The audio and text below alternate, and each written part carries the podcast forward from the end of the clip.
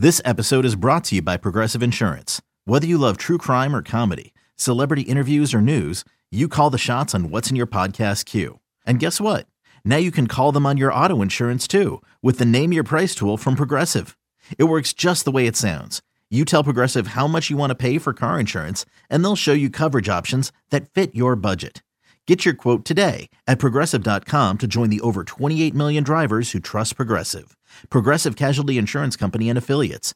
Price and coverage match limited by state law. You could spend the weekend doing the same old whatever, or you could conquer the weekend in the all-new Hyundai Santa Fe.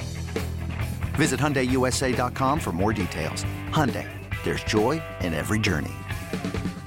Now, on to the next leg of the off-seasonal positional previews. Here we are, Hart, talking linebackers. Linebackers, guy.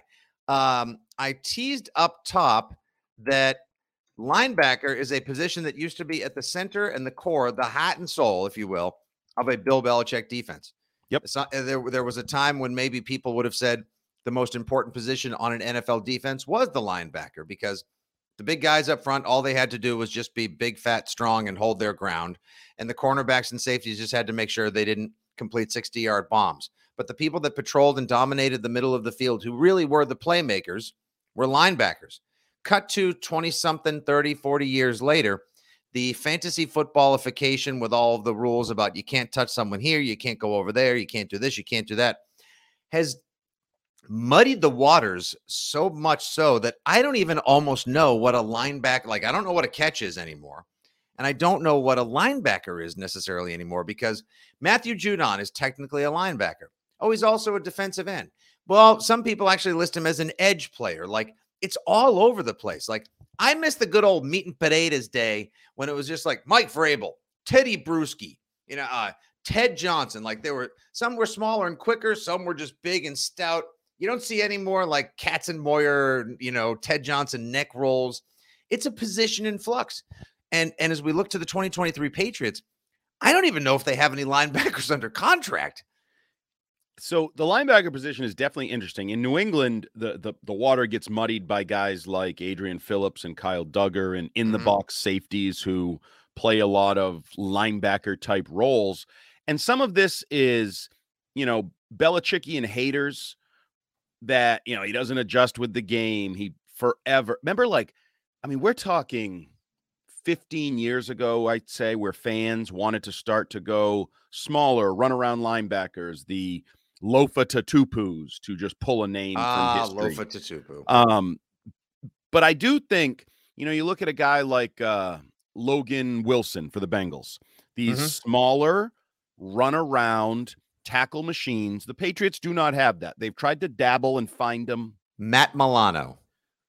Matt Milano, whoever they, he Mhm. is not Mike Vrabel. He is not, but he is a modern linebacker. And Yes. I don't think the position is dead across the league. I think it's dead in New England and it needs to be revived because I would look at there was a Super Bowl run a couple years ago where I think you could have argued that uh, Devin White and and Lavonte David were borderline MVP type candidates for that defense.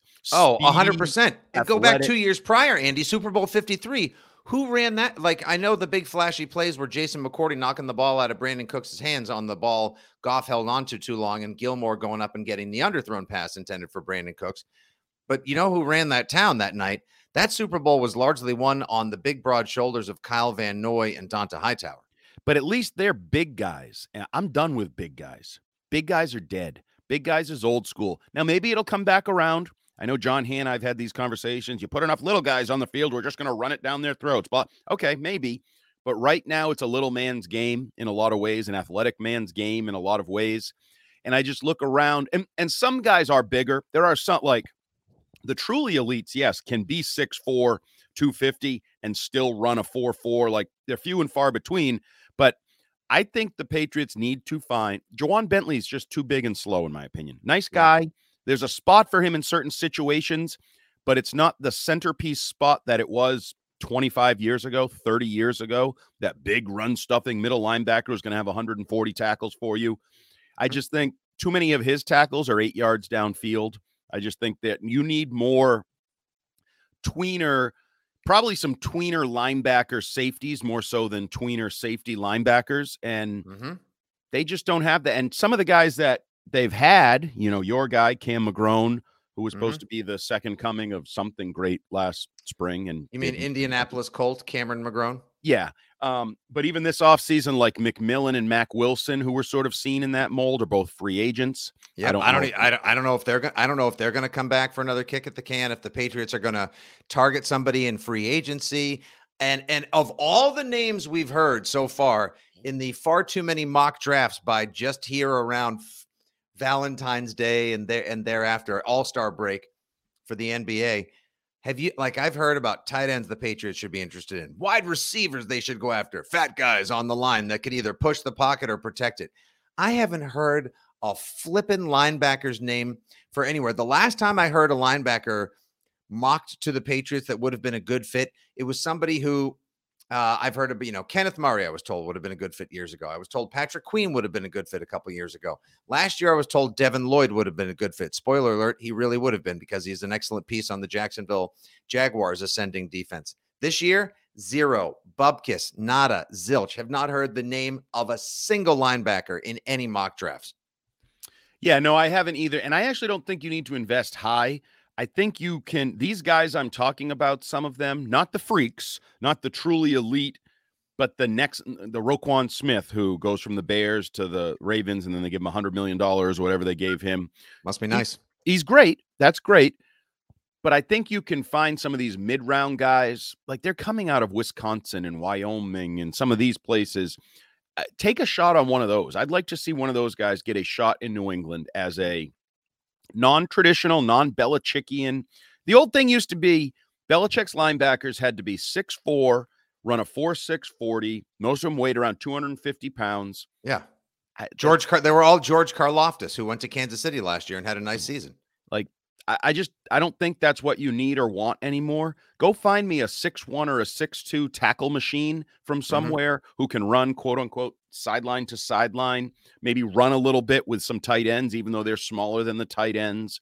I just Now you're talking about the safeties, though, and and as you as you pointed out earlier in this little off-seasonal positional preview here, uh, the the evolution of the game, smaller, quicker guys. It's a smaller guys game. It's a quicker guys game now. You have to be able to defend at any point a Kansas City Chiefs offense that may have a formation featuring Kadarius Toney, Jerick McKinnon, Isaiah Pacheco, Clyde. You- I wouldn't put it past Andy Reid to have all of them run ring around the rosy, and all of a sudden there's a smattering and scattering of five foot nine to six foot one, 205 pound humans that can all run a four four five forty. Now you that's why you need your Duggers and Pep Peppers and like other guys that are like almost big enough to cheat up in the box and play linebacker, but can still have enough speed uh, to be able to keep up in the back end.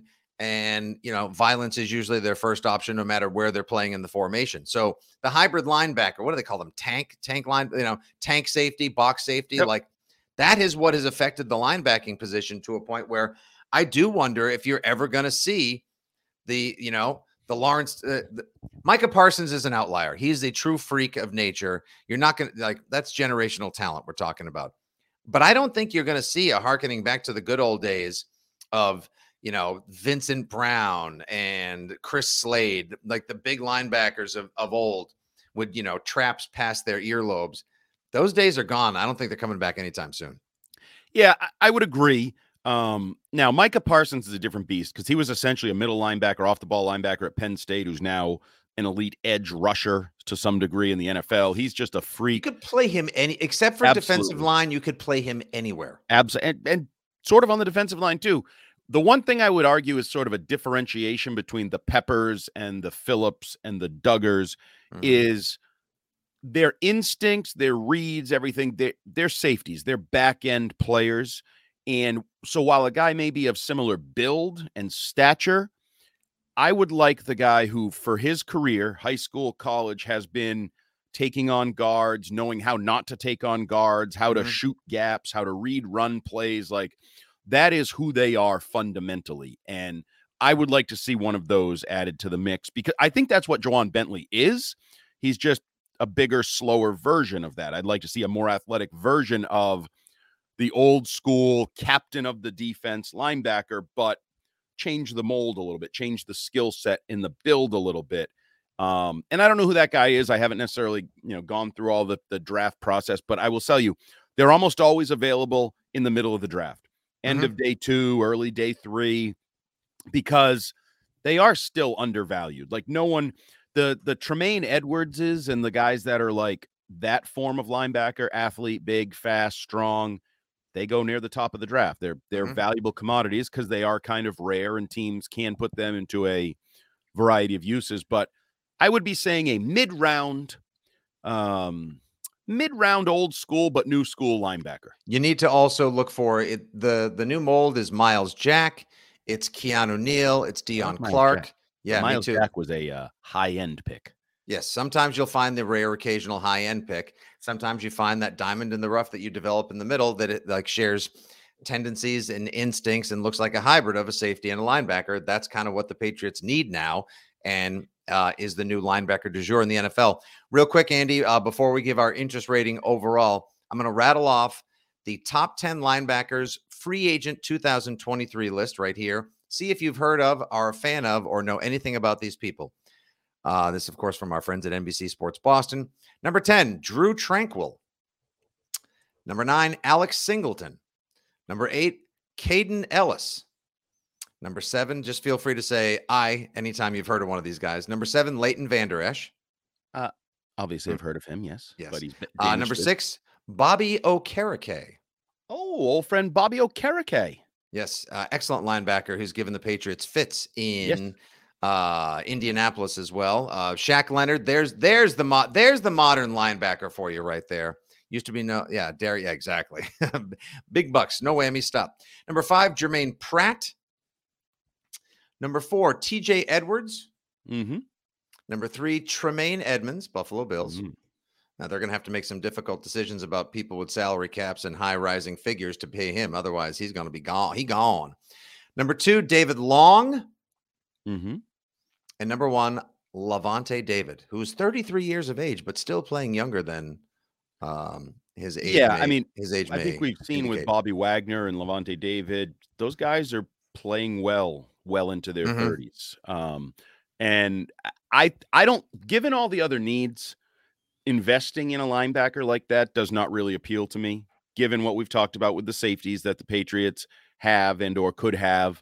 Um, I, I'm looking to do it in a more cost-effective manner, whether that's second tier free agency or whether that's second tier drafting. Like I looked it up, Logan Wilson went in the third round, so a third round pick for a, Hmm. linebacker. That's sort How of a great would that be this year to find our equivalent of Logan Wilson in New? Perfect. Perfect. Um, I, I'm not, you know, we know all the positions tackle, wide receiver, cornerback, places where you may need to and want to spend a lot of money and invest in your roster. I think the the linebacker overhaul or whatever you're trying to do, injection of life has to come at a more um, palatable price. Uh, agreed, agreed, agreed across the board. All right. So, in this, our third edition of the off-seasonal positional preview before free agency and, of course, the draft kicks in for the 2023 NFL offseason, let us review for running backs, which was our first off-seasonal positional preview. I gave an interest rating of about three and a half.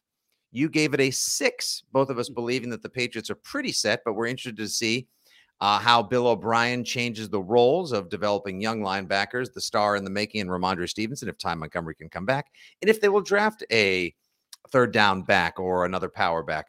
Unlikely so, but hey, with Bill Belichick and company, you never know. When it came to wide receivers, we were both nine, very interested, very intrigued, high priority position to review this offseason. Now, Andrew, your grade, your interest rating for the linebacker position this offseason is My interest rating for the linebacker position would be four. Um, I'm not overly interested in it.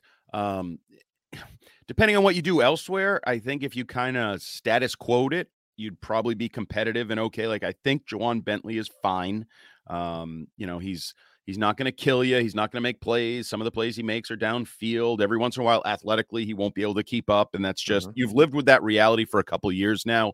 I think you could live with that. Would I like to see them uh, pounce on opportunities? Like, you know, go yard sailing and like, wow, somebody's selling this really nice couch for 20 bucks. It's oh, it's still got the plastic and the tags on it. Jump all the hell over it. Um, but it's not a marquee need for this team at this time.